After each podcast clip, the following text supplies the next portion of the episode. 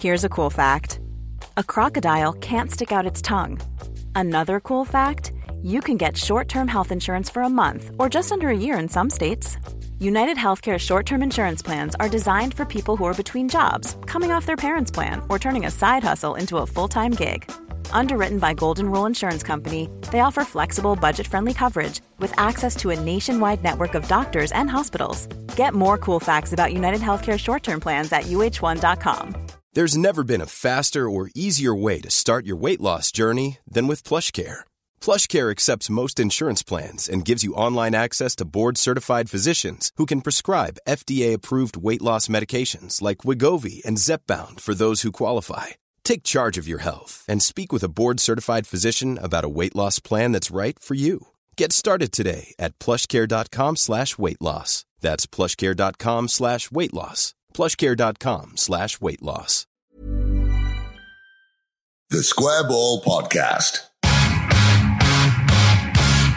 Hello, welcome to podcast 129. My name's Dan Moylan. With me, Michael Normanton. Hello. Daniel Chapman's here as well, Moscow White. Hi. Michael is your slightly sullen tone because we've got the playoff preview in a bit. Yeah, and the, that other thing that happened this weekend. We don't talk about that.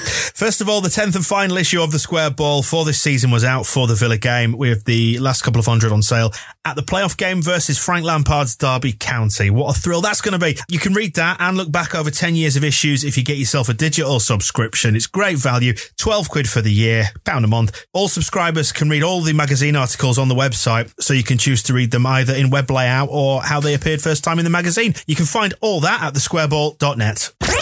Right, we'll muster up heroes and villains for you in just a little while. First, let's run the rule over our final regular season game from Portman Road. And what a thrilling way to finish the season. How was that for you? I assume the good people of Ipswich uh, awoke the next morning to find all their possessions as they left them, perhaps even tidier. Did any tidying up go on, like a reverse Bournemouth? It was so far away from what anybody wanted from the last game of the season. I can only imagine Leeds fans behaved in exactly the opposite manner. The only positive to take from this game was that we didn't do this in a game where we needed to win because we would have still done this. If on the last day you can imagine watching it, the results were all going for us. We just need the win. We've got a penalty. They're down to 10 men. Absolutely brilliant. Oh, actually, a point will do. A point's fine. I mean, Cel- celebrating in the stands. You tweeted this during the match, didn't you, actually? And it's funny that because I had exactly the same thought that it would not have altered the outcome no matter what was at stake. Same would have happened. The other outcome, though, that would have happened had it mattered is that Ipswich would have been ablaze and we'd have had to be saying sorry across the town hall and probably facing it games played behind closed doors, uh, £800,000 fine. So actually, it's not a bad day. Well, shall we run through the low lights and the even lower lights? We might as well. It was almost funny. It was that horrendous. It had to me a feel of the Wigan game about it where we just thought we'd turn up and win. Because it's like, ah, oh, the shit. We've seen the table. We've seen their form. They're hopeless. And they were hopeless the first half an hour until they scored. I was sitting back saying, right, we're going to put loads of goals past these. Because the only time they seemed to get the ball was when we gave it to them. Unfortunately, we started just giving it to them more and more often in stupider areas, but they looked really as bad as had been advertised in the opening stages. But then it was that pass. It's all down to that pass that then put uh, Kiko, I want to say under pressure, but he wasn't really under pressure until he was about 50 miles from his goal. And then I think a certain amount of pressure landed upon his head. Do you think maybe the language barrier got in the way there? Because you've got one of them that's speaking English, that's Kiko, and then Ayling's just squeaking at him in a high pitched noise. Is that was that at the root of it? Would you would you um, consider putting Bailey Peacock Farrell back in? Well, he didn't used to rush off his line quite as often as uh, as Kiko Casilla. The third goal is a is a separate thing. Him running out to uh, to give away the free kick for the first one was still unnecessarily daring. That's the one thing you could never say about Bailey Peacock Farrell. He see, I've, I've put the joke there about Ayling in the wrong place, haven't I? yeah, do you want to do it again? No, no, it's absolutely fine. I can't be bothered. To go on, the crack on. The thing with uh, Bailey Peacock Farrell's, he didn't take any unnecessary risks. If that was including like the potential injury to his fingers by saving the ball, You've changed. not much. um, whereas Kiko does seem to love just not being in his six yard box. Do you think you might start making a video compilation of Kiko Casilla's errors? No, because he's doing it in plain sight. Whereas Bailey was trying to hide his shame at Bootham Crescent behind a, a wall of Kit Kats that he'd constructed. Kiko, if there was a wall of Kit Kats in front of Kiko, he would just run straight through it. Kiko destroy Kit Kats. That would be what he was thinking. Kiko destroy anything in front of him. That seems to be his his way of going about it. I th- thought for a brief second he was going to be sent off for this as well. Yeah. There was a the defender covering, but it was it's worth saying that he didn't realise there was a defender covering. He would have done this anyway. He was not thinking, oh well, at least if I get caught out, there's someone behind the back. He was lucky that there was someone running in behind him. He's, he's got the madness, hasn't he? He's got the keeper madness. I think that's part of the worry with that as well is that he had seen the danger, but he hadn't seen the solutions. He just thought, oh, player coming towards goal, I'll just run at him. I mean, I don't think he actually touches him. No, but it was the, the slide and the Yeah. the um, avoiding. But the fact that other defenders were around, there was really no reason for him to come out. I think um, was it Jansson was coming over and was just going to shepherd him into the corner. It would have been all right. And even taking account, we look at maybe the rest of the team wasn't taking the game at quite the intensity as they might have because it's the last game of the season and Ipswich are really poor and uh, there's nothing at stake. We could just turn up and win. You needed that from Kiko in that situation because a red card, he would have been out for how many games? One, two, three? We could have lost him for all the playoffs. I don't know what the rules are. They would have found a way. the tone was set by the Ipswich commentators on this because I think you had the same stream, Moscow, and they were just sounded broken and like they wanted the season to be over from the from the off. And they even said things like, "This will be the first season we've not scored three goals at home." Ever, and it's very unlikely to happen today. Hang on a minute. And that was obviously a few minutes in. And then by the end, when, when the penalty was given, he said, Could things get any worse? Just blow the final whistle and put us all out of our misery. Little did they know they were about to get a memorable home win out of this. They did sound broken from the start when they were reading out the uh, score updates from Norwich's game when Norwich were going for the championship. And uh, that seemed to be like their main preoccupation. Oh no, Pukki scored again. It hadn't occurred to me that Ipswich were coming absolutely rock bottom at the same time as Norwich are absolutely plumb top. So I think our pain finishing third is possibly minimal compared to Ipswich Town's. But that's irrelevant because this, this hurt me more. The commentators did also mention uh, the eventual match winner being on loan from Huddersfield United as well. Did you notice that? Our big rivals, apparently, which was also news to me.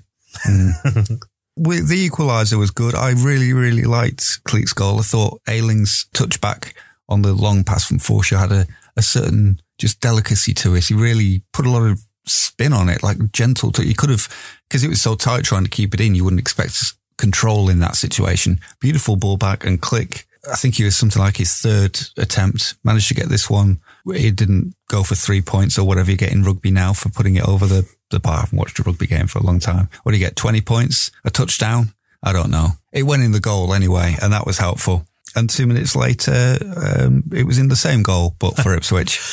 Thing is, as well, didn't it have echoes of Wigan with the whole, all right, okay, Klich scored now, normal service resumed, off we go again. Should have had. We had so many chances to win this game. There was a bit as well where Clark cut in from the left and had a shot, which the keeper was pretty much straight at the keeper, but then it came back to Pablo, who just had to tap it into what was more or less an empty net, and he kicked it straight back at the goalkeeper. Yeah. then obviously the penalty is just one of those that you do get these sometimes, don't you? When you know the ground is mush beneath the spot and the player mm-hmm. because he managed to kick it with both feet, didn't he? Because I know it's the goalkeeper restarted it from the the game from the penalty spot. Kicking it against his own leg. That's quite an achievement. Mm, but a goal is possibly a better achievement in those circumstances. It's bizarre how awful that penalty was. And it did seem to sum up everything. And the weird repeat of Wigan as well, then being a man down and us having a chance, just took this away, settle the game down, 3-2 to Leeds, play out the last few minutes. And instead, um, it's Roofe sitting flat on his ass while the ball goes sailing in, into the away fans, I think. Here you go. Thanks for coming all this way. Do you want the ball up there as well? Um, nobody wanted the ball up there. Want the ball in the net. I agree with the sentiment of your tweet, Moscow. Backed up by a video compilation seems to be your speciality, the thing that you do best. This one a lot more positive though. Klich on pens. Every pen that you posted in that video, he scored and he scored well all over the different parts of the net. A memory from last season, his penalty against Burnley in the shootout, which was ultra confident, reminded me at the time of what I'd seen of him playing for Twente. I watched him play for them as a number 10, as he suddenly uh, started playing for us now against Ajax. And he scored basically the same penalty against them. And yeah, it was in the back of my mind that he's good at penalties and watching Roofe do that. I sort of slightly snapped and was just like, for, look, look, here is somebody who can take the penalties and score them all. Radio Leeds afterwards were talking about potential penalty takers and they were going down as far as like Kalvin Phillips. I mean, in a shootout, we'll probably get down to him, but I don't know if anybody's ever seen him take a penalty in his entire life. Whereas we've seen this season, we've seen Bamford, we've seen Hernandez, we've seen Roofe, not seen Klich. So let him.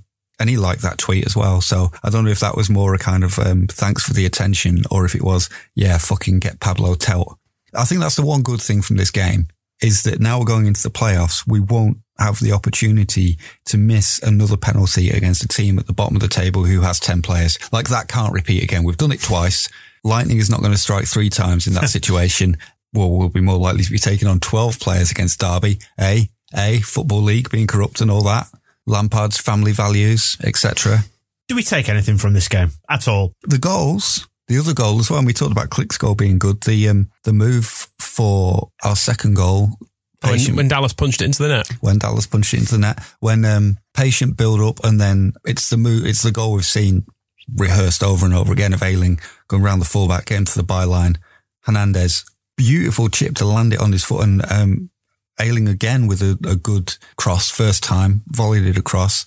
Roofe, can you blame fitness for heading the ball off the bar or is it just luck from that? I suppose you're just directing it at the goal and it's kind of 50 50. Yeah, when you're that close, it's kind of just bouncing off you, isn't it? Yeah, and then uh, Stuart Dallas making up for, because Dallas was kind of to blame for their second goal being caught all the way upfield and not able to get back because he's not superhuman fit like Alioski is. But it is a, a symptom of the fact that we had our right back on the goal line crossing to our left back in the six yard box, which we've seen over and over again. Great when it results in a goal, not so good when it leaves like 50 square yards of space for Ipswich to pass into and, and get their second goal.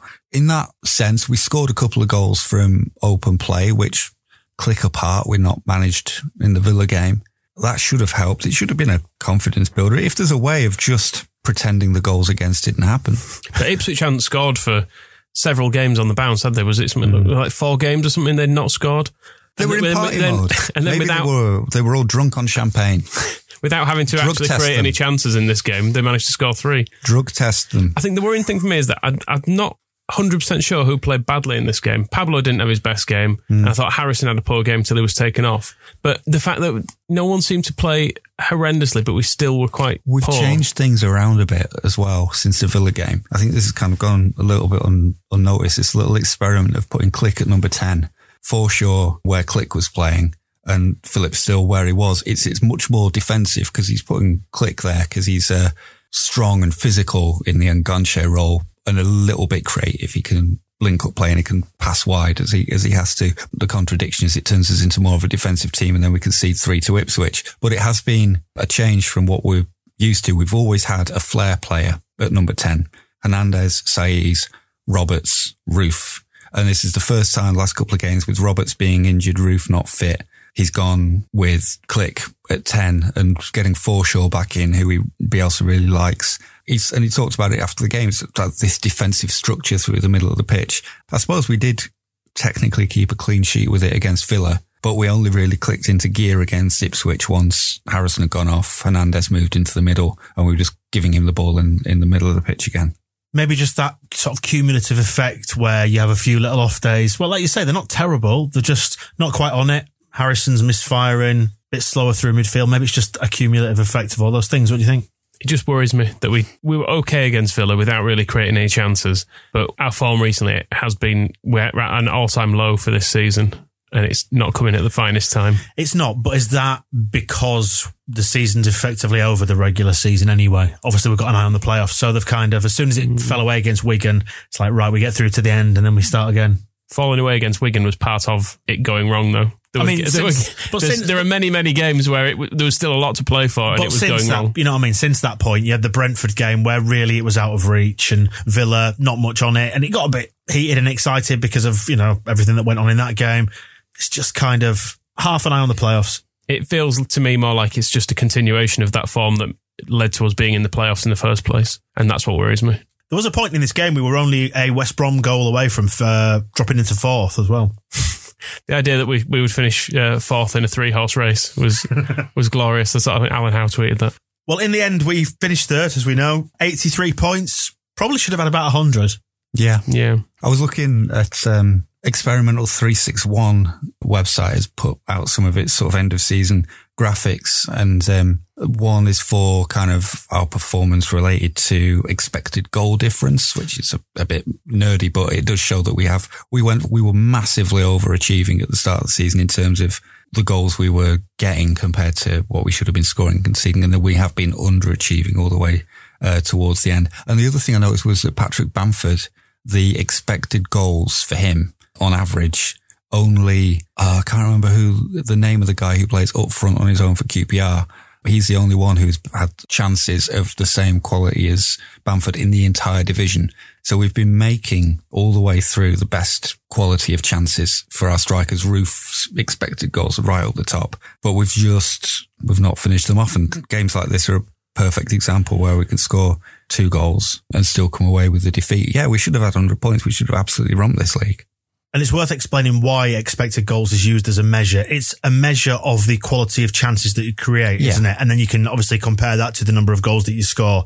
So if you've got a high expected goals, the idea is that the chances were really good and you should have scored them. It's to do with position and the player and all that kind yeah. of thing, isn't it? All factored in. And to be fair, the other axis on this chart is not only did Patrick Bamford have was basically given the easiest chances in the division to score. His actual ratio for goals per minute is actually really good up with the, the rest of them. So there's a, there's an element of maybe we didn't see him enough and fit enough throughout the season. And that's, that's an interesting turnabout from the way we've been talking about Bamford lately as being just a bollocking up, chance missing, flouncing punts. But actually, perhaps if we'd had him for longer this season, he could have actually and fit more of a difference. Yeah, two bad knee injuries, and I, th- I wonder as well if that's contributed to our late season decline of both Bamford coming back from two serious knee injuries and Roofe at the moment is coming back from quite a bad injury as well. It kept him out for two months, and we're bringing them back quicker than we perhaps might if we had other luxuries. And um,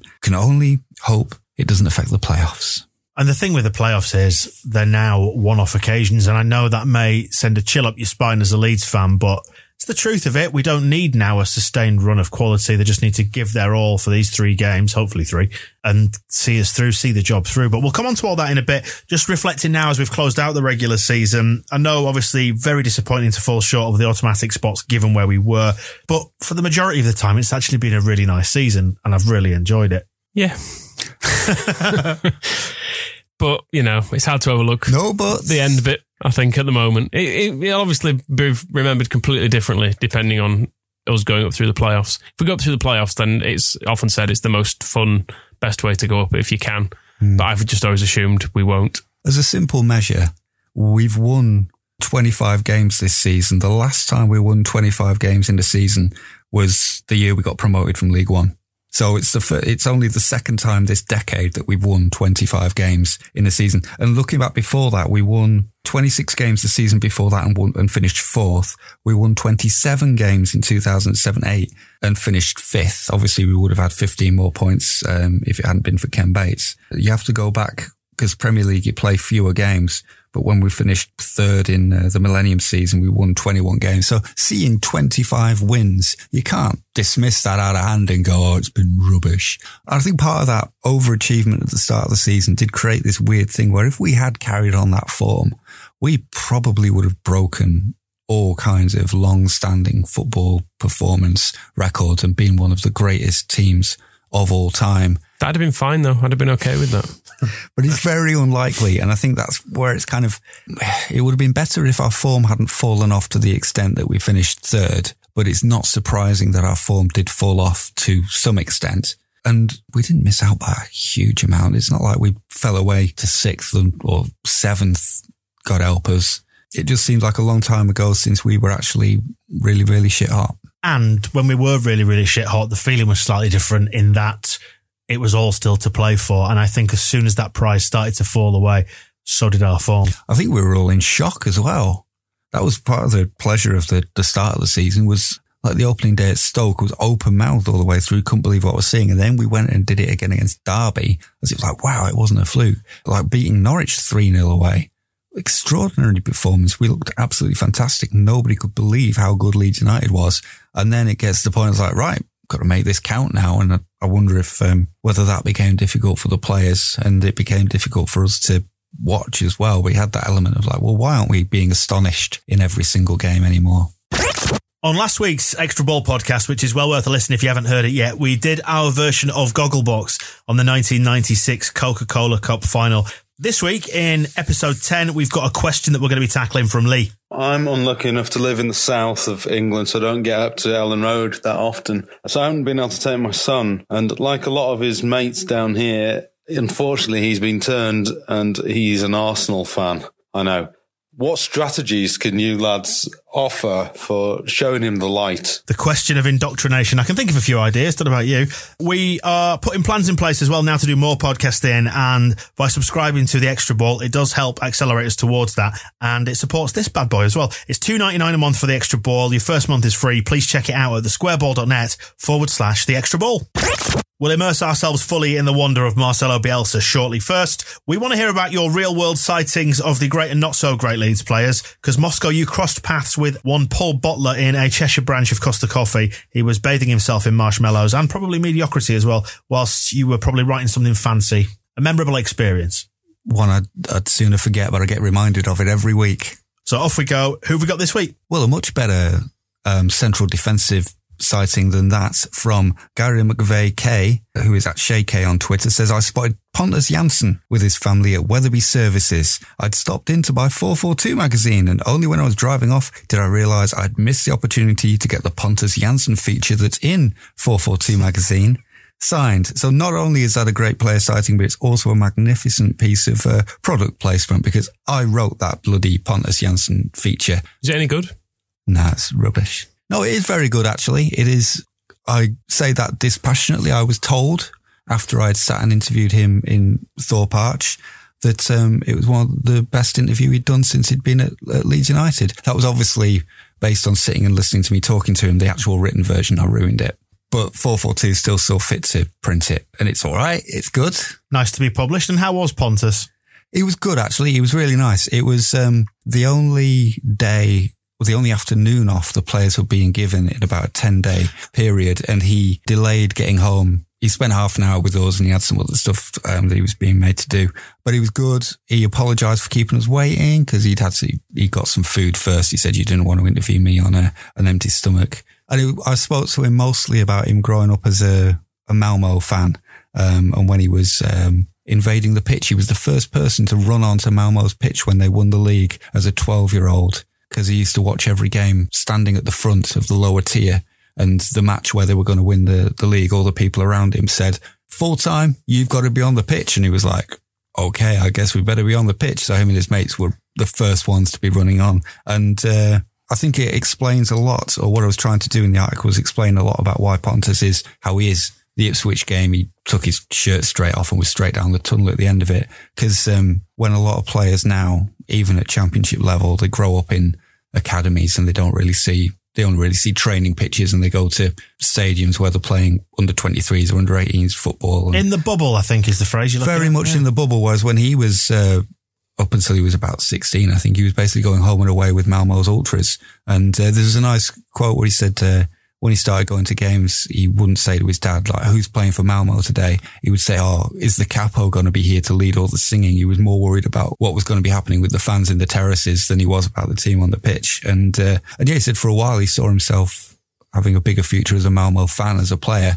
And then he ended up on the pitch. So it's all worth reading about. And it's the 25th anniversary of 442. So you get it. It comes in a in a box and it's got some prints inside. It's very nice. Beautiful. So thank you, Gary, both for your contribution and for the helpful plug for my article. Uh, Jake Porritt's been on as well, says, once met Rio Ferdinand at Nando's in Leeds. This playing back into many previous Nando's sightings, always popular with footballers due to its high protein chicken and rice combo that you can get. Footballers also just lack imagination, I think. They've just heard of it, so they'll go there. I always remember Robbie Rogers, uh, one of his famous tweets was, uh, Nando's, Nando's, Nando's, but he spelt the third Nando's wrong. just the third one. Just the third one. Can't type the same word three times in a row correctly. That's your footballers. That's the brain injuries taking the toll. This is where this takes a sinister twist, though. It says Rio Ferdinand was trying to get a free meal, which it seems a little bit 18 million pound footballer he trying to get a free Nando's. Probably afford it. These are, I just like to say these are Jake's words, not mine. Scum prick. Hmm. Uh, also met Dom Poleon at the very same Nando's. I think it was after we got a thumping. Scum prick. Oldham, is that how we view Oldham now? I think it was after we got a thumping from Bolton, as all I remember asking him is what the fuck happened. And he pointed out that he didn't play. Good old Dom. I do not think Dom Poleon's a scum prick. I like Dom Poleon. You deserve better than uh, than the way he left. Maybe Rio Ferdinand has potentially, if he managed to negotiate the free meal, maybe this has gone on his CV. If you know he's been touting himself for like the whatever job it is, I think he's been Director a, like of the football. director of football and also potentially for some sort of senior managerial position Mm-hmm. there as well. You know, this could be could be one of his big things. You know, when can you give an example of a time at work when you've really pushed for a for a tough deal or something and it's gone got a free sweet corn, didn't I? Yeah. I used to get so much stuff out of Peter Ridsdale. You know what a tough negotiator he was. So, Has to be said, by the way, just on Manchester United at the moment. Isn't it quite enjoyable what they're doing? oh, it's hilarious. It is good. I was I was trying to argue this at, um, with someone at work when Solskjaer came in and was doing well, and I was saying, "No, this is good. This is a good thing because they they're going to give him the job." And he's look, he's not very good, is he? He's failed at Cardiff before. He's been managing in Norway. He's not a particularly great manager, and they're going to they're going to fall for it, and they've fallen for it. When he was uh, managing Molde in Norway, Brian Deane managing Sarpsborg beat him. So Brian Deane would be a better manager for uh, Manchester United, but he wouldn't do it because Brian Deane is not a scum prick. We've had one from um, Toby Riles. Um, I met Snodgrass and Prutton in the Viper Rooms, which I, I looked it up. Not a strip club, just a, just a regular club. Um, although on a Friday, women drink for free between nine and twelve. That's a good deal, isn't it? Are you Must allowed be- to do that these days in gender in these times of gender equality? Potentially, I mean, if you want to go down there and argue your, your gender with them for some free drinks, you could you could give it a go. But he, he met them in there on the night we beat Carlisle in the playoff semi. Um, and as you can imagine, he was quite excitable. However, Prutton seemed to get a bit annoyed when he kept calling him Danny. That was a great night. Did you go to Carlisle? I did, I did. I did as well. It was very good on it that on that terrace. Lots of uh, lots of limbs, as they say these days. Was it the night when all the Carlisle fans ran on and started punching our players? Oh no, that was the JPT. Right, okay, much bigger game. Yeah. Oh yeah, yeah. Mattered more. There was a moment in that game where I sort of oh, just a blackout after Howson scored. I nudged my mate and said he's going to score this. He scored it, and then I woke up in a pile. So just it was the proverbial limbs, as you said. the discussion we had earlier reminded me of this slightly, talking about the season as a whole of a, a really good bit, but then because of what happened after it, it kind of stops you enjoying what was the really good bit, which was this. Basically, the season up to us losing to Sheffield United was Howson's winner against Carlisle. The bit after it was losing to Donny in the playoff final. At least we got one Leeds United team that can win playoffs. Hey, that's good news that the under 23s beat Birmingham. That was nice. A national final as well, where they get a, a trophy and they get to um, lord it up and a successful season all around. Got it on penalties, nil nil. And then, yeah, not only did we win a playoff match, but we scored four penalties. And we should have won it before then. We had a perfectly good goal disallowed, from what I could see, because the Football League corruption goes as deep as the under 23s, I'm led to believe. Deep state. But no, it's nice. Nice to win something. And, and it was nice to see, um, I think it was Paul Robinson of the YEP putting, put this alongside pictures of the, the Whelan generation and then the Woodgate was it generation. 93 and 97? Am Yeah. right? Yeah, you'll Yeah. know. Yeah. Yeah. Alongside those two pictures. And you thought, oh, particularly from the second picture, you think there's some good players in there. Some good players in the first one. I mean, You remember? Well, you remember that game? I mean, it was when they were just in the process of building the East Stand after we'd won the league, and obviously the season afterwards fairly terrible, Mm-hmm. uh, and that was the high point of the season, if you remember. But we had a crowd of what was it about thirty thousand that night? Imagine that, loads of people turning up unexpectedly for a youth final. Yes. It's um, something that you could possibly predict. I mean, there's a precedent for it. That game wasn't even on a bank holiday and it wasn't even free from what I remember. I think there may have been a nominal fee to get into that one. Might be wrong about that. But uh, yes, they didn't seem as well prepared for it today, from what I can gather. I, I tweeted over the weekend when the club were promoting it. I think it might have been Edmondson actually tweeted about it, saying, "Come along and watch it. It's free." I tweeted, "Say, I hope the club are ready for this because I think a lot of people are going to turn up." I was going to take my own children to it today actually, and I thought, "I'm not going. I know what's going to happen." Yeah, so so was I. And then I looked on Twitter and to be greeted with a sped up video of a queue snaking around the entire stadium, trying to get in, presumably through two turnstiles, because that's what the, the instructions the club gave were like, go to turnstiles four and five mm. and you can get in for free. It's like, it's going to be, there's going to be a lot of people there. It was a contributing factor to me not going as well because I thought about it. Bank holiday Monday, lunchtime, wandered down, have a look. But then I thought, unless I'm there like an hour beforehand, probably going to just get caught in a massive queue. And who wants to sit in an empty Elland Road for an hour on Bank Holiday Monday? Yeah. So it just became a little bit pointless. Uh, not quite as pointless as all the, the news stories I've seen since, which was like, look at this queue at Elland Road. It's like, what the fuck would I want to look at a queue? I'm just grateful I wasn't in it. I don't need to see it. But it is weird. Why, why do we use the West Stand for these games? Because I think the capacity of the East Stand lower is, I think, 10,000 from memory. You can get 8,000 in the West Stand. So you'd probably have all the room you needed in the, the East Stand. But they persist in putting everybody through the, the West Stand every time. And it's just. I'm guessing it because there's staff in the West Stand anyway, because Yeah, that's yeah. where the players go in and Yeah. that sort of stuff. But for a game like this, where clearly, I think what was the actual attendance in the end? Was it Just shy, of, 8, just shy of eight. Those are the ones that got in in the end. It it probably turned away. it would have been in excess of ten thousand. I mean, I've been at competitive games at Elland Road that have had smaller crowds than that. I was there when we beat Barnet in the League Cup, and I think there were about seven thousand there. And they've done it in the uh, League Cup matches in the, the early rounds. The only seats to sell would be the East Stand. And you would sit there in early August staring into the sun that's coming over the, the top of the, the West Stand. And I can remember the, going back to that, the 2010, the beamback of the Charlton match was in the, the East Stand. It's the most modern stand we have. The concourses are huge. You can't really sell anything in the, the West Stand because all the bars are, are tiny and stuff. But if you open up all the bars and stuff in the East Stand concourses, it's party time. It's not so far away that they can't open the stand on the other side of the ground. If that's the kind of the thinking of it, it's just, you could go straight across the pitch if you really have to. Well, the madness of this was that they sought out a fixture change that allowed them to do what they wanted to do and made it free and made them all tweet out saying, come on down. And people took them up on their offer. Yeah. And they were surprised by the reaction. It's just, and that's where they got it wrong. You know, you hear about these teenage parties that people get invited to on Facebook, where like eight thousand people turn up to a, a semi-detached house somewhere in Wakefield. Parents come back and just find a cinder where the house used to be. But this is not this is not that situation. This is a large football club inviting their enormous social media base of followers down to watch a game for free. They surely could tell this was going to happen. Oh, in, a, in a final on a bank holiday, free. The other thing to do would be to do what, uh, because the semi final was held at Guiseley and sold out because they did tickets for it. So nobody turned up to that and got turned away because you had to book in advance. And even if it was free, just do it so you have to register. I mean, we brought the 49ers, it's turning out not for their ticketing expertise, just purely for their 10 million pounds. But it was supposed to be, oh, they're experts in ticketing expertise. And surely it's not beyond the combined wit of Leeds United and the 49ers to put their heads together and say, could we not just have people register and then they can like pick up a ticket at the ticket office and get in? If it's free to get in, why does it take time to get through turnstiles?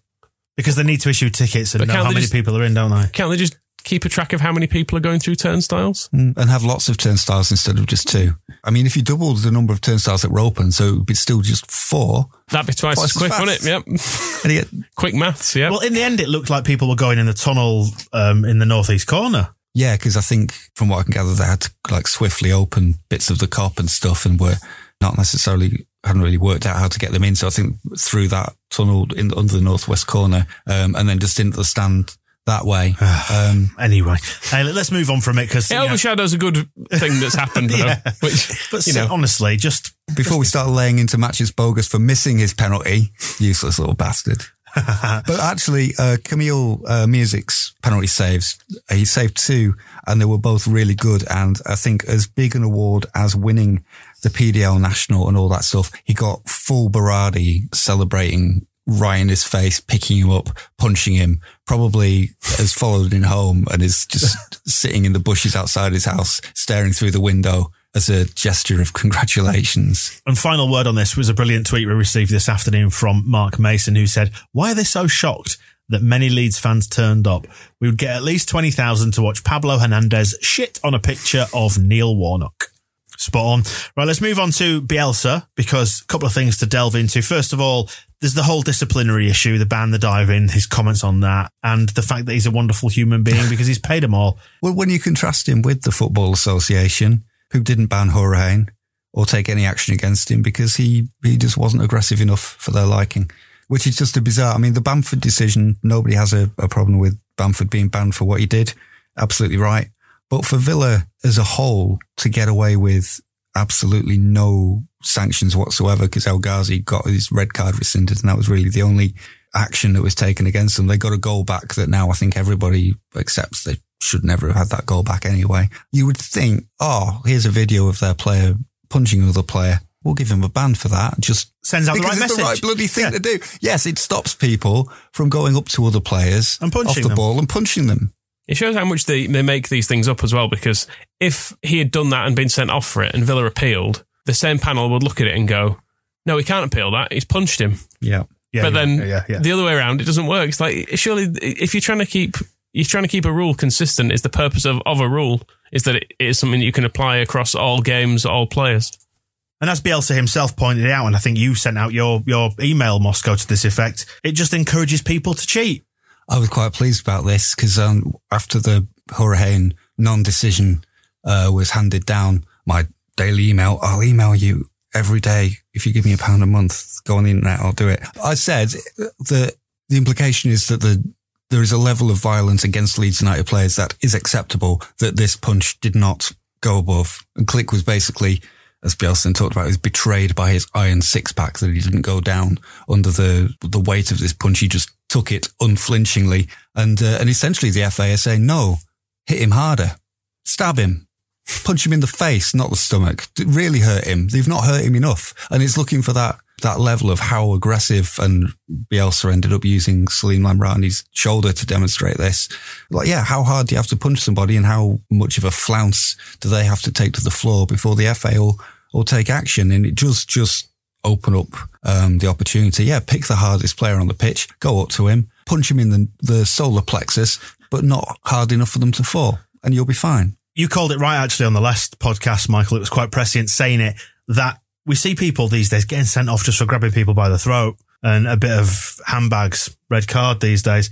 And yet this to not receive a ban is just, it's just weird, isn't it? And I know, you know, we kind of feed off this conspiracy theory that everyone's out to get us and we kind of ham it up a little bit because it gives us togetherness. But it's hard not to view something like this and think there's a bit of something in that. It was like the Brentford one uh, earlier in the season as well, where it, it wasn't a good headbutt, admittedly, but it was an obvious movement towards Alioski, which is, again, it's the sort of thing that players get sent off for all the time. And what commentators will say is, well, you can't really argue with that. He's he's gone he's gone in with it. You can't get away with that these days. But actually, you can get away with that these days. If you're not seen at the time by the referee and a panel of people view it afterwards, you can get away with it. And the answer we always get is, well, what about the Roofe handball goal against Forest? And maybe I've not seen back the Stuart Dallas one against Ipswich. I think that would be too close to call. But so what about that one? But that's something that happened in a game that the referee called wrong. And if we have VAR on our games next season, it won't be called wrong. It will be viewed and it will go, right, that goal shouldn't count because it's gone in off his hand. We have a situation here where people are sitting down in a room days later, three of them soberly viewing the footage backwards and forwards. They've got all the information that they need. They're not seeing it in a one off. The referee only gets to see it once and the linesman might be unsighted because of a player in his way. They can sit down and view it and they just go like, no, he's not punched him hard enough. He's, he's not head putted him hard enough. I mean, Canos ran up behind Alioski to attack him. Didn't do a very good job of it. No action taken. But violent intent nonetheless. Exactly. And not just violent intent, there was a violent action. But again, we're saying Alioski didn't go down. Alioski basically turned around and went, what the fuck are you doing?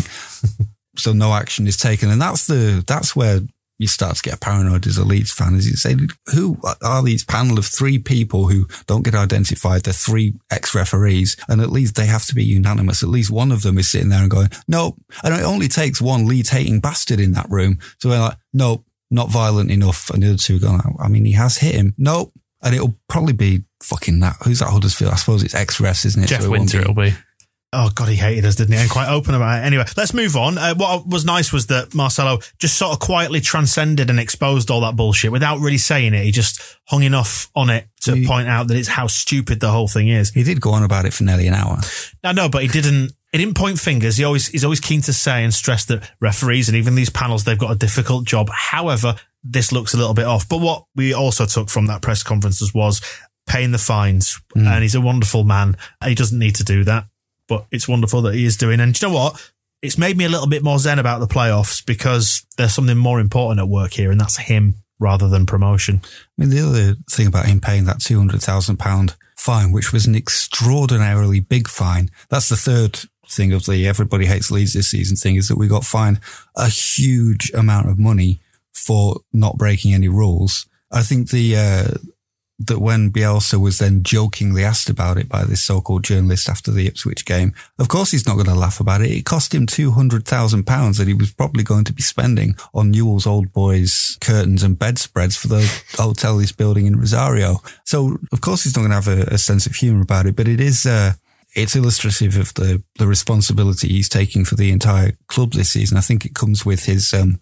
his way of negotiating his pay package in the first place, where it is essentially that we've given him X millions of pounds, not just to pay his wages, but he then pays his coaching staff and he hires his own coaching staff and brings them in. And even down to, it was interesting with the Spygate stuff where he said, the club don't even know that I do this. I employ this person out of my coaching team. Nobody at the club knew this was happening. And he takes the responsibility for that. Says, right, if I'm doing this stuff, Spygate, if I did this that the club didn't know about, I'll pay for it. If it's my job because I'm in charge of the playing side and the coaching and I'm getting this money to do the whole thing as a, an entire piece, my responsibility. What a guy.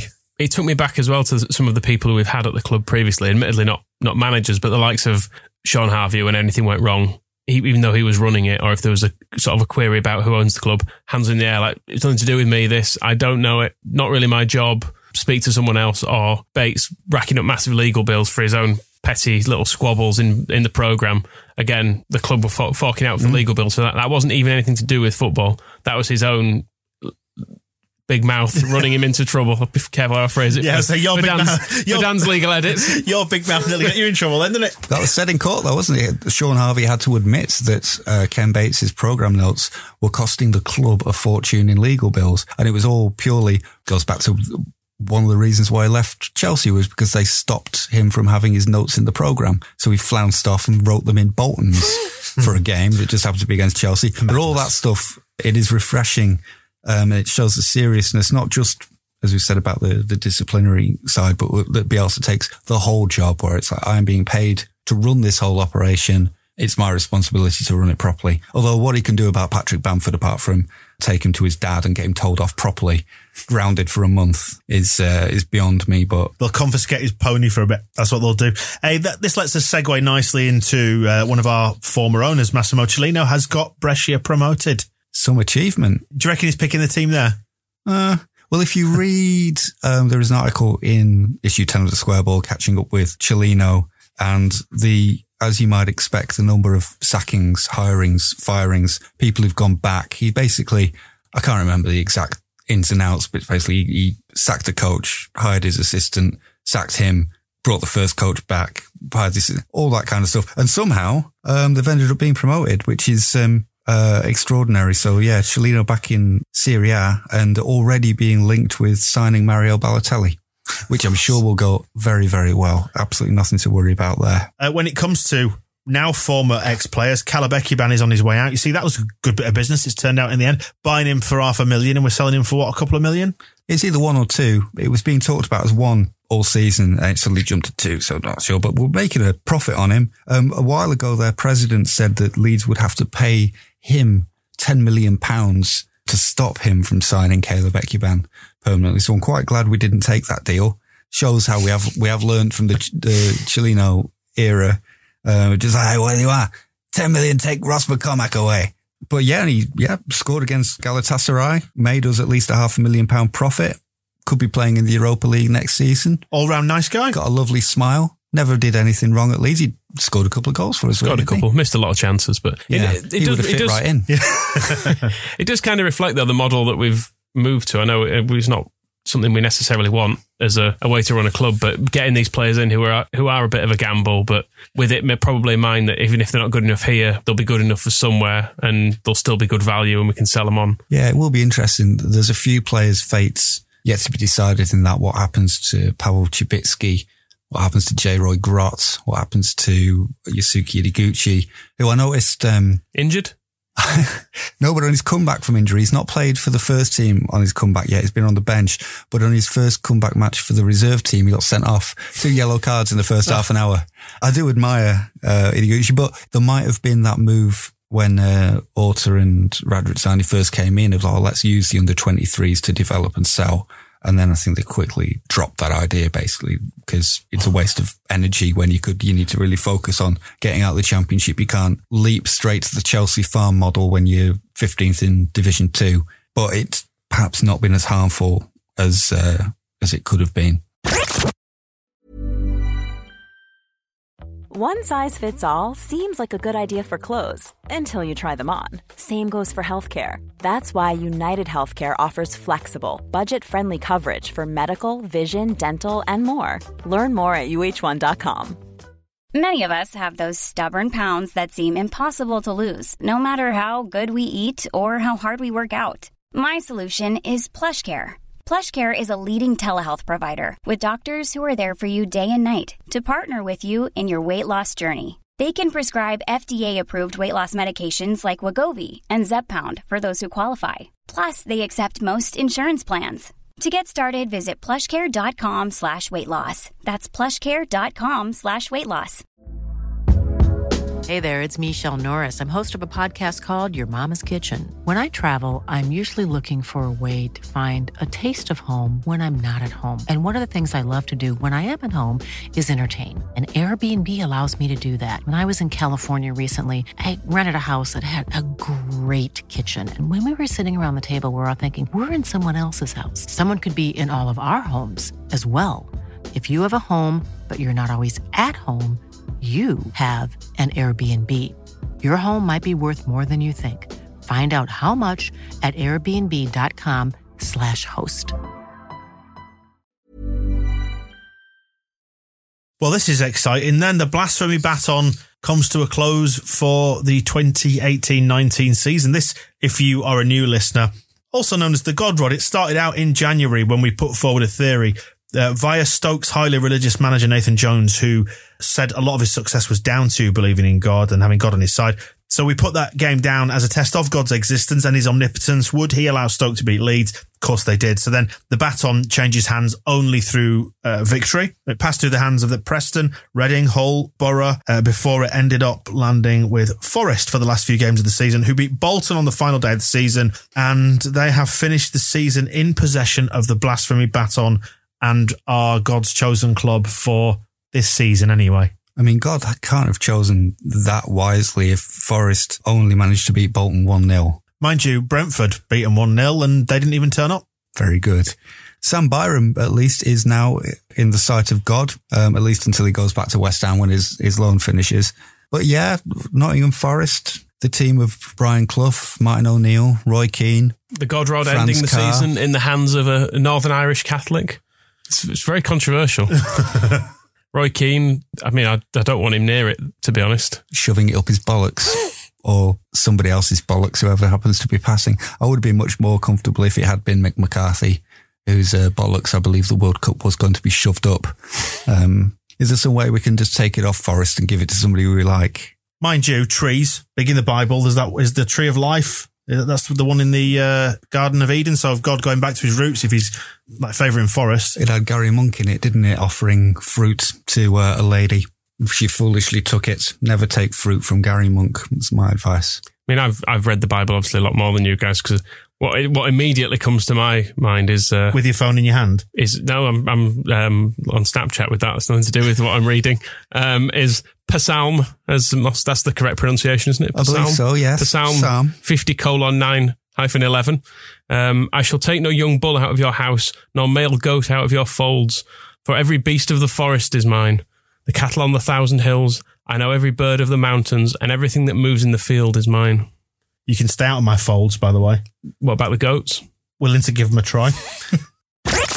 well, we've only got two or three games left this season, and we will have a look at the first of those next. But first, heroes and villains. This it's an acknowledgement of people who've either enriched or ruined our lives a wee bit as Leeds fans. Uh, we are doing our own end of season awards, it should be said, by the way, in this week's Extra Ball podcast, including heroes and villains of the season.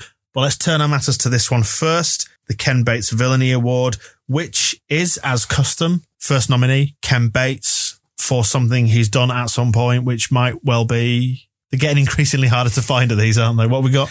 Well, we're going through history. So um, this time, ten years ago, we just we just finished fourth. But then, and Fabian Delph had been nominated for everything, won everything, Player of the Year, League One Player of the Year, etc. It won like football league overall, goal of the year, best young player ever, that sort of stuff. dead good guy of the year. Uh, we sold him for beige cladding. He's not gone on to do much since, though. Not won much. Let's move on. Thanks, Ken. Or not, as the case may be. Uh, quick call back to last week as well. Last week's villain, Chris Wilder, had been on the source and he's apologised for his drunken slurs about Bamford and Leeds, except it wasn't really an apology. He kind of put it down to how he is. You know, that kind of, oh, well, you know what I'm like when I've had a drink. kind of Emotions were high.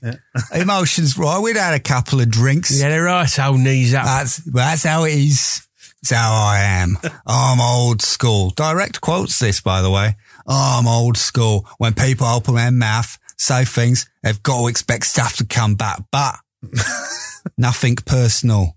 Leeds are an outstanding team. I won't bet against them coming up in playoffs. But not Patrick Bamford. Not fucking Patrick Bamford, though.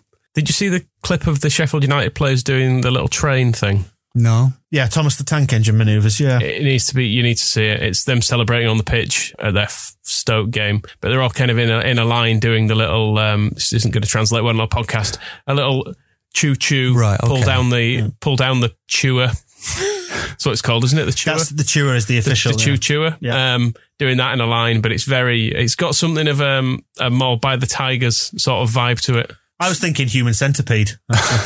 Should we nominate them and Norwich for not celebrating their promotions properly? Because I think I knew Norwich, they wouldn't do it properly. Norwich today, uh, their open top bus ground to a halt. And I'd, I'd already seen, I think before that, that they'd somehow put all the, um, like the stewards and the backroom staff on the big bus that had all the Norwich City promoted stuff on the side. And the, the players themselves were just on an open top bus that said like Norwich sightseeing. So they'd already kind of got that mixed up. But yeah, and then they're, they're, all pretending to push the bus.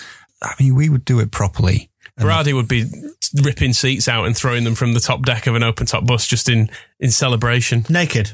Probably. I like to think he'd spend his whole summer just shaking people in Leeds City Centre, grabbing anyone he sees in a Leeds tracksuit, just grabbing their face and yelling into it. It might have to do that because obviously we won't do an open top bus tour for winning the playoffs, but it will if we do just have a day of We surely would. If Yeah, of the course we would. if we do just have a day of Berardi just going around Leeds, just knocking on people's doors, going, "Get in!" and just door to door. Yes. oh, is it the milkman? No. do that for months. Everyone in Leeds is afraid to open their doors. It's not the debt collector; it's worse. It's Brady, and he's, I think he's happy. It's hard to tell.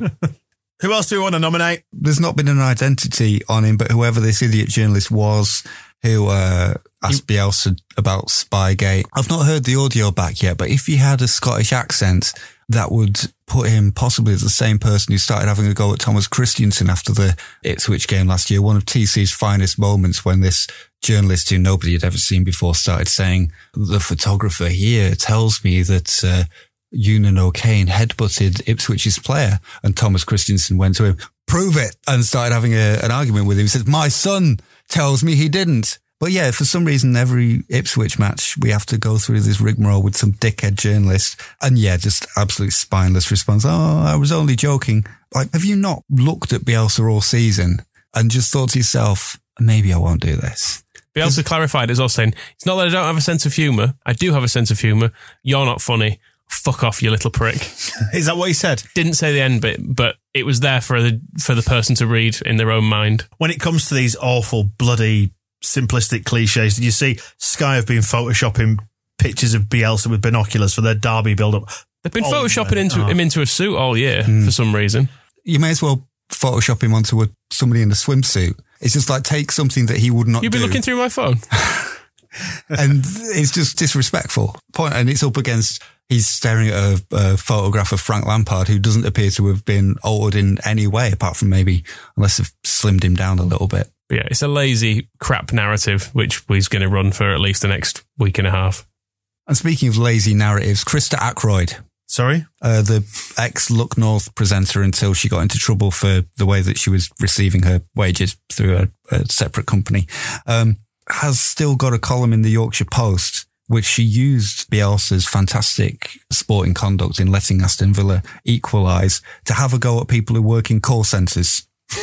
which is one of the most bizarre. I mean, it's very typical of the Yorkshire Post being extremely reactionary newspaper. I don't think anybody under the age of about 70 reads it. But Christa said that what Bielsa reminded us is that fair play and manners matter. So, to all those in the service industries who believe they're doing you a favor when you contact them with a query, answer the phone. I don't know how she managed to turn this into the most bizarre Victor Meldrew argument whatsoever. Had she been on the phone to uh, HMRC, maybe, unable to get an answer on a, on a tricky query?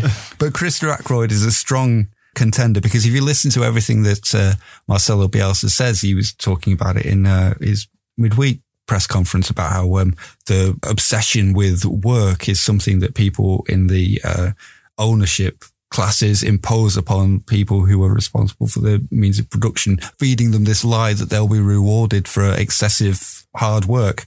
Um, and here we have Christa Ackroyd using his sporting example just as a means to have a go at workers. Okay.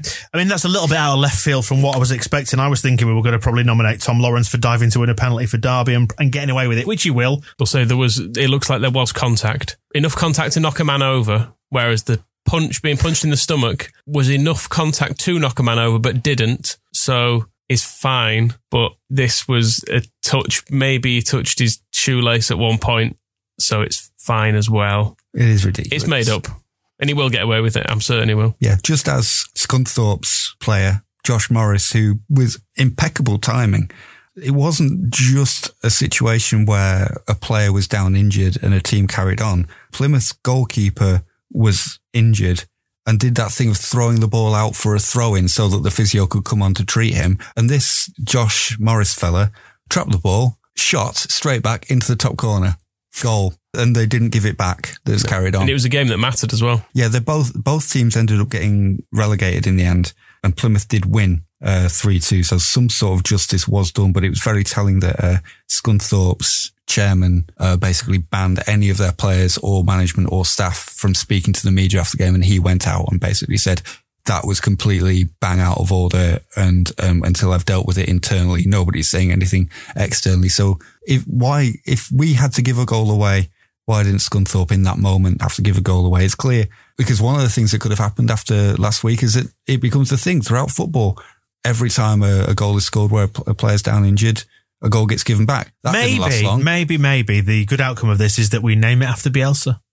A Bielsa goal. Yeah. Yeah. If you're allowed to score, it's a Bielsa goal. Give me a Bielsa. And if you're, uh, I'll give you a Bielsa in a minute. but you know what I mean. Sorry, I distracted from your well thought out and considered point. Pick yourself a villain, then go on. I kind of favour Christa Ackroyd just because I've not, not heard the name in so many years. If you are outside the Yorkshire TV region, uh, oh yeah, shit. Yeah, I forget how these people are only famous in very limited limited areas. or even outside the UK, uh, you might want to Google Christa Ackroyd, and all will become clear there. local TV presenter who uh, ended up on gardening leave for a long time because of her I- tax affairs. I do want to just stop you there because Christa Ackroyd has been fair to me. In one of my previous radio jobs, I did a paid cook off against one of the other presenters at the station where I worked, and it was being hosted by uh, Christa Ackroyd in a beautiful marquee in a tent in South Yorkshire. And she picked me to win. So Is this a dream? no, no, this is absolutely true. This is the this is the glamorous world of local radio. You get to go do cook-offs and stuff like that to promote stuff. Uh, so what I might have to do here is is my, I might have to abstain because I feel like I've got interests in It seems a shame to me that the local radio people get the local television people in to judge them because they know they're a cut above them. But they've been like, oh, they're properly famous. I mean that hurts a bit, but you're absolutely right. But then we've seen here how uh, fair-minded she really is, where she is uh, just having a go at those in the service industries who believe they're doing you a favour. Don't have a go at call centre workers when you've got. She was one of the highest paid employees at BBC Leeds. The rest of the column, by the way, that's not the only uh, example. She also has a go at like people nicking parking spaces. It's basically 75% of it is her saying that she doesn't watch football. She doesn't like football. She doesn't understand it, but she's seen this thing about Marcelo Bielsa and now she's going to put the boot in on people who are just trying to uh, earn an honest crust. So she's really riled me up as Christa this week. Just had a text saying as well she's on the FA's three person disciplinary panel. So yeah, well done, Christa Ackroyd. Let's pick ourselves an Andy Hughes hero from the candidates that we are about to put forth now. I want to put Klich in there. Nice goal at the weekend. Won it last time, but he also needs to mention 'cause he started every league game this season. Rest him for God's sake. We've got playoffs to come. It's impressive as well, considering where he was at the start of the season, which was in the maybe squad, and where he was under Thomas Christiansen, which was cast out completely. Still never got to the bottom of what the big beef was between those two. Um, They look like they should get along famously, Klich, playing though- Dungeons and Dragons together. But as we discussed at length last time, Klich does, he's got a glint in his eye. do you think he played a practical joke on TC and it went wrong? In your words, there is mischief in him. I I think Thomas Christiansen would like mischief, though. I think he'd like that around the place. But yes, I think Klich has been a quiet sort of outsider for Player of the Year this year, because even the achievement of playing all 46 games um, is worth something. 10 goals from midfield. I wonder who was our last player to score 10 from midfield? Pablo? Yeah, I suppose so. there should be a host of names from the under 23s victory then. So with Carlos Corberan for guiding them to it. uh, Miazek for saving the penalties. We should have put Mateusz Bogusz in as villain for missing one. Feels- Missing the first one as well. A little bit, a bit harsh to give that to a teenage child who's just missed a penalty in front of the biggest crowd of his life or whatever. Just watching him, I enjoy watching him play at Edmondson as well today. He just looks like a massive bully. He'd have been terrifying if you were at school and you had to be, and he was in your year. You'd be like, oh, for fucking hell. He's coming, he's coming, he's coming. I'm just going to dip into the toilet and hope he doesn't see me. Um, but on a football pitch, I think that's exactly what you need.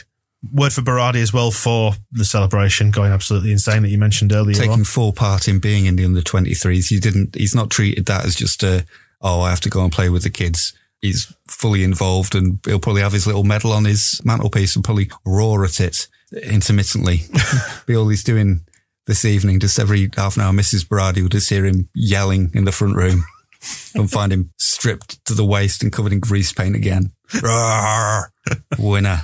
It's all right, kids. He's just looking at his medal again. I want to mention Bielsa as well for his overall decency and for shutting down that Spygate question. That was nice. Nice moment. He has had a strong week. He, we were a bit worried about him being a little bit depressed before the Aston Villa game, but um, as we discussed at the time, he was just embodying the sadness that we all felt, and he's doing his best to come out swinging ever since. Following on from the uh, the Grealish bashing we did last week, uh, did you see Gary Monk's comment this week, which was quite nice? He was ta- he was thanking the um, Yeah. the Birmingham fans for everything they've done. Instead, everything they've done for us uh, off the pitch, on the pitch. and he had a little a little glint in his eye when he said it, like he realised he was being he was being a bit naughty. There was a, And Villa fans have gone fucking mad about it, which is quite funny. Good. there was a video of um, Gary Monk this week as well. He phoned up somebody who'd renewed his season ticket and pretended to do a, a survey with him for uh, feedback on how he thought the, the season had gone, pretending to be like Derek from customer services and getting to the last question. He's like, uh, and what did you think of the manager's performance? And it's so, it's probably like the one that, like we're saying, Mateusz Klich probably does a practical joke every two hours. It seemed like it was the one, the one time Gary Monk had done something funny in about five years. He was absolutely loving it until the point that you won't believe this, but you're talking to Gary Monk. And I go, Gar- get away. Gary Monk and Pep Clotet, I've realised they remind me of Napoleon Dynamite and Pedro. Well, we, he can't win Hero of the Week because he's a deceitful snake. Yeah, there is that. On this occasion, though, he was seem, sort of having to go at Grealish, and he's a more current villain. So, Uh, yeah, it's just scum having a but go it's at it's just it's all isn't just? Midlands beef. Yeah, exactly. We don't need to get involved. Stan Collymore will have you down Cannock Chase. Uh, let's pick a winner then. Under 23s? Should we go for under 23s? Generic catch all umbrella, all of them. They have kind of saved the weekend. And yes, especially in, in spite of the uh, the whole issues that people had actually attending the game. It was Christa Ackroyd in charge of the um, Ticketing arrangements. ticketing arrangements for it. I heard. So Yes, They overcame that hurdle. she, she was trying to impose a, a no DSS rule at the at the gate. for free. More handouts when they can't even raise a smile at their uppers and betters. You're getting this for free. What did you expect to be able to actually get in the ground? Congratulations then to the under 23s. Well done. Three weeks to go in the season. In three weeks' time, we will know definitively whether we are in the Premier League or not. And we're going to be in the Premier League, aren't we? Three games from glory again. Those knobheads we saw in Ipswich will be heroes at Wembley. That's what we've got to look forward to. We should uh, put forward a confession now. You specifically, Michael, you've done a bit of a naughty, haven't you? In what way? You know what you've done. Ah, yes. well, I've, I've booked a place in London. Let's just, yeah, yeah, this is Mr. Pessimism, the one, the last one on board the promotion boat But train. I'm also a planner of these things, and it's a fully cancelable room. I wouldn't have booked a, a non-refundable room, but it's you know it's the right thing to do in the circumstances. I fully expect us to go down, and I, I think we actually we, there's a chance we will get to the final, but we'll lose. Great to hear your positivity. Really starting to and I want to be there for it, and I want to be stuck in London for a night being miserable fucker in a little hovel of an apartment that I've booked. Hey, listen, we will be hosting that promotion party. Uh, everybody's invited. If we go up, we will wreck that flat on Edgware Road. Yeah, I'm. I'm still not optimistic. You're not gonna. You're not gonna try and get me into the optimistic camp by on the back of this booking. You're not even optimistic about beating Derby. Yeah, We've got a six-one aggregate lead over them. I don't know. I don't think we take that into these games, which is a bit of a shame. that should be the way the playoffs work. Actually, if you happen to be up against someone else, you can be like, well, it's only fair that this is taken into account. They do talk about the altering of the advantages of like the team that finishes third has to play the team that finishes. So weighting it in that way, handicapping it, whether the aggregate score from the, the league games. I wonder if you've got time to push that particular ruling through uh, before the weekend. Well, isn't that not kind of how they do it in like rugby league? And I don't watch the sport, so I don't really know. But like the highest team gets through to the final automatically. Then the lower ones sort of play off against each other for the right to play in that final. That's surely how it should be for this season only. Yes, or, or even for this season only, just promote the team in third because it's the fairest way. The league's there for a reason. Everyone agrees the league is the fairest system, don't they? If we went back to the something closer to the system in 1987 when the playoffs began, when it was the top of the uh, second division had to play off against the bottom of the first division, we could just have a one-off match against Cardiff to see who gets to stay up. That would be interesting, and I would probably back us to win that more than I would against Aston Villa under under present circumstances. Um, again, um, it may be a little bit late to push that through, and also I'm not sure I'd want to risk us taking on Neil Warnock at Wembley. That might be introducing a, an element that I don't He's, want to. he's uh, already gone mad enough this week without without the prospect of beating us at Wembley. So how do you feel about facing Derby then? Come on, how do we feel about this? Well, yeah, it should be fine. Like you said, we've beaten them 6 1. I looked at some of the stats. We've had 32 shots to their 19. We've had 59% possession, 13 corners to their 5. We've basically battered them twice. But since then, we've completely gone to shit. But we're better in bigger games against bigger teams by and large, except losing to Sheffield United, which we dominated for long spells, And Norwich. and capitulating against Norwich. And that Wigan game. but they're not- big game. But no, big game, big teams. The team's not at the bottom. We know we struggle against them. We have to play better teams this time, which is fine. Derby are more likely to come and play against us and not be difficult to break down in that way that maybe Wigan were. And Well, I've listened to the media, and um, Frank Lampard's Derby County are a, an amazing team. They're probably the finest team in the division who've been somehow wrongly placed in sixth because he's worked miracles there by only spending £40 million on a wage budget. And I was looking as well at the, the kind of great story that oh, Frank Lampard's done a great job there this year. Just to go back five seasons. Last year, he's, he's finished sixth, bear in mind. Last season, any, any guesses where they finished? mm, sixth. Sixth, correct. Uh, Season before ninth, then fifth, eighth, third. So basically, he the average of those is six. If you were wondering, um, so he's he's got Derby to exactly where Derby always are. And the whole reason that they're any good this season is because they've got that Wilson from Liverpool. They built everything around him. He's got 15 goals this season, and that's it. That is them. Their next best player is uh, Waghorn, Waggy of uh, I, McCarthy um, fame with nine. I so it's Wilson. It's Wilson's free kicks has basically got them anyway. So as long as we don't, as long as Kiko Casilla doesn't concede any free kicks around our box, we'll be fine. sorry, Moscow, I was just going to say, I, I, I'm fine with Bielsa. I think he's got this. I think I he think knows. so too. Yeah, I think he's got, he's absolutely got this. And we've got two games. I think over two games, we should hopefully do these. Obviously, you never know, but I think Lampard knows it as well because he's already trying to push Derby as the underdogs in this one with those exact words. The achievement is great to be in the, in this bracket with Leeds and Aston Villa. Um, he doesn't seem to think much of West Brom, but we are massive underdogs. Let's just enjoy that tag and see what we can do. I know who Leeds are. I've been asked it a million times, and all the Spygate history is history. These are two massive games against a team that looked like they were going to run away with it this year. The two games against Leeds, we didn't turn up. We've now got two more opportunities. They caught us cold at Pride Park. They were too quick, too fast for us. We've got to learn those lessons. It's all like, yeah, plucky little Derby's going to have to, we're the underdogs in this. We've just got to do our best against this, this team and uh, see what we can do. Yeah, it's all bollocks. It's just immediately launching into the, the mind games stuff because he's all he's got is a player from Liverpool who can take free kicks and fucking Richard Keogh looking weird at the back. I'm feeling quite philosophical, you know, about this whole playoffs thing now. Because Bielsa chilled us out a little bit, looking like he's going to stay. My conclusion from all this is that the only thing we have to fear from this is our own fear. It's fear itself because we're worried about losing. We're worried about how it's going to feel to lose. And do you know why we feel like that? Because we always do. Not only that, but historically, but I think it's because everybody knows we're capable of winning this.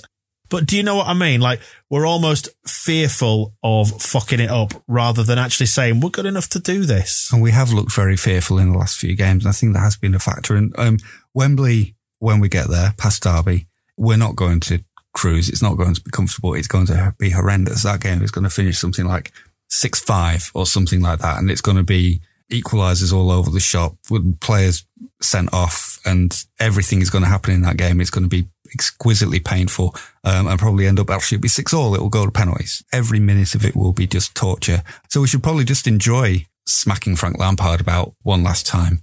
And, um, and then it's just down to Wembley and it's one game. Why am I the only one that's really worried that we might lose? Look at uh, just all, all the recent form.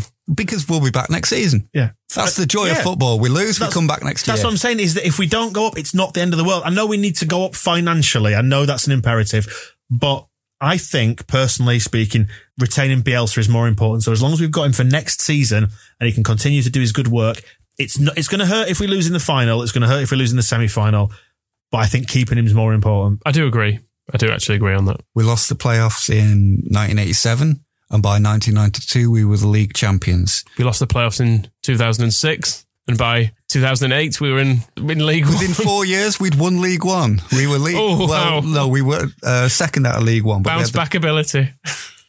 Yeah, maybe the 1987 ones. We just need That- to concentrate that's a on that better example. Yeah. So you're saying we'll be league champions within uh, within the next few years, more or less. No, Yeah. Uh, If, if we keep Bielsa, I was thinking that watching some of the under 23s today as well. You know, there are good players in there. And if we stay down, there is more chance, strangely, of them coming into the team next year. As if we go up, we will probably spend some money. So for the good of Jamie Shackleton's career, we need to uh, not even get to Wembley. Yeah, ideally, we'll stay down and then win the league with like 110 points next year with Shackleton and Gotts and Edmondson and all that lot.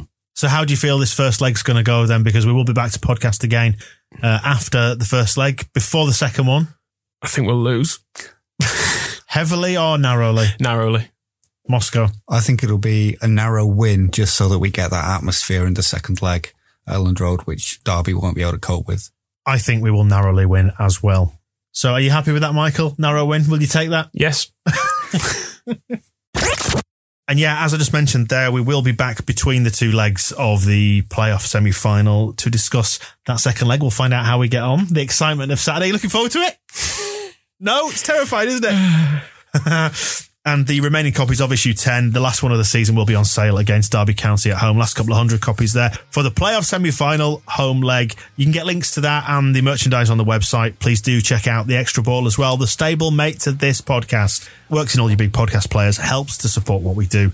And we want to do loads more podcasting. And you can find all of it at the squareball.net. Wembley, Wembley. No? Hmm, Let's see.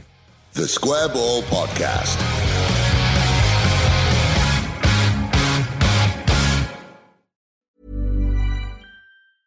Planning for your next trip? Elevate your travel style with Quince. Quince has all the jet setting essentials you'll want for your next getaway, like European linen, premium luggage options, buttery soft Italian leather bags, and so much more. And is all priced at 50 to 80% less than similar brands. Plus, Quince only works with factories that use safe and ethical manufacturing practices. Pack your bags with high-quality essentials you'll be wearing for vacations to come with Quince. Go to quince.com slash pack for free shipping and 365-day returns. When you make decisions for your company, you look for the no-brainers. And if you have a lot of mailing to do, stamps.com is the ultimate no-brainer. It streamlines your processes to make your business more efficient, which makes you less busy. Mail checks, invoices, legal documents, and everything you need to keep your business running with stamps.com.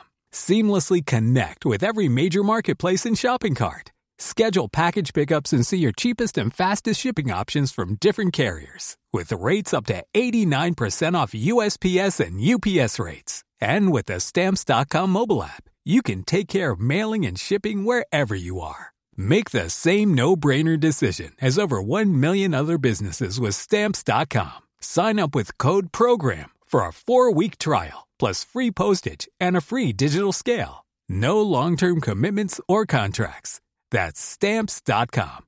Code program.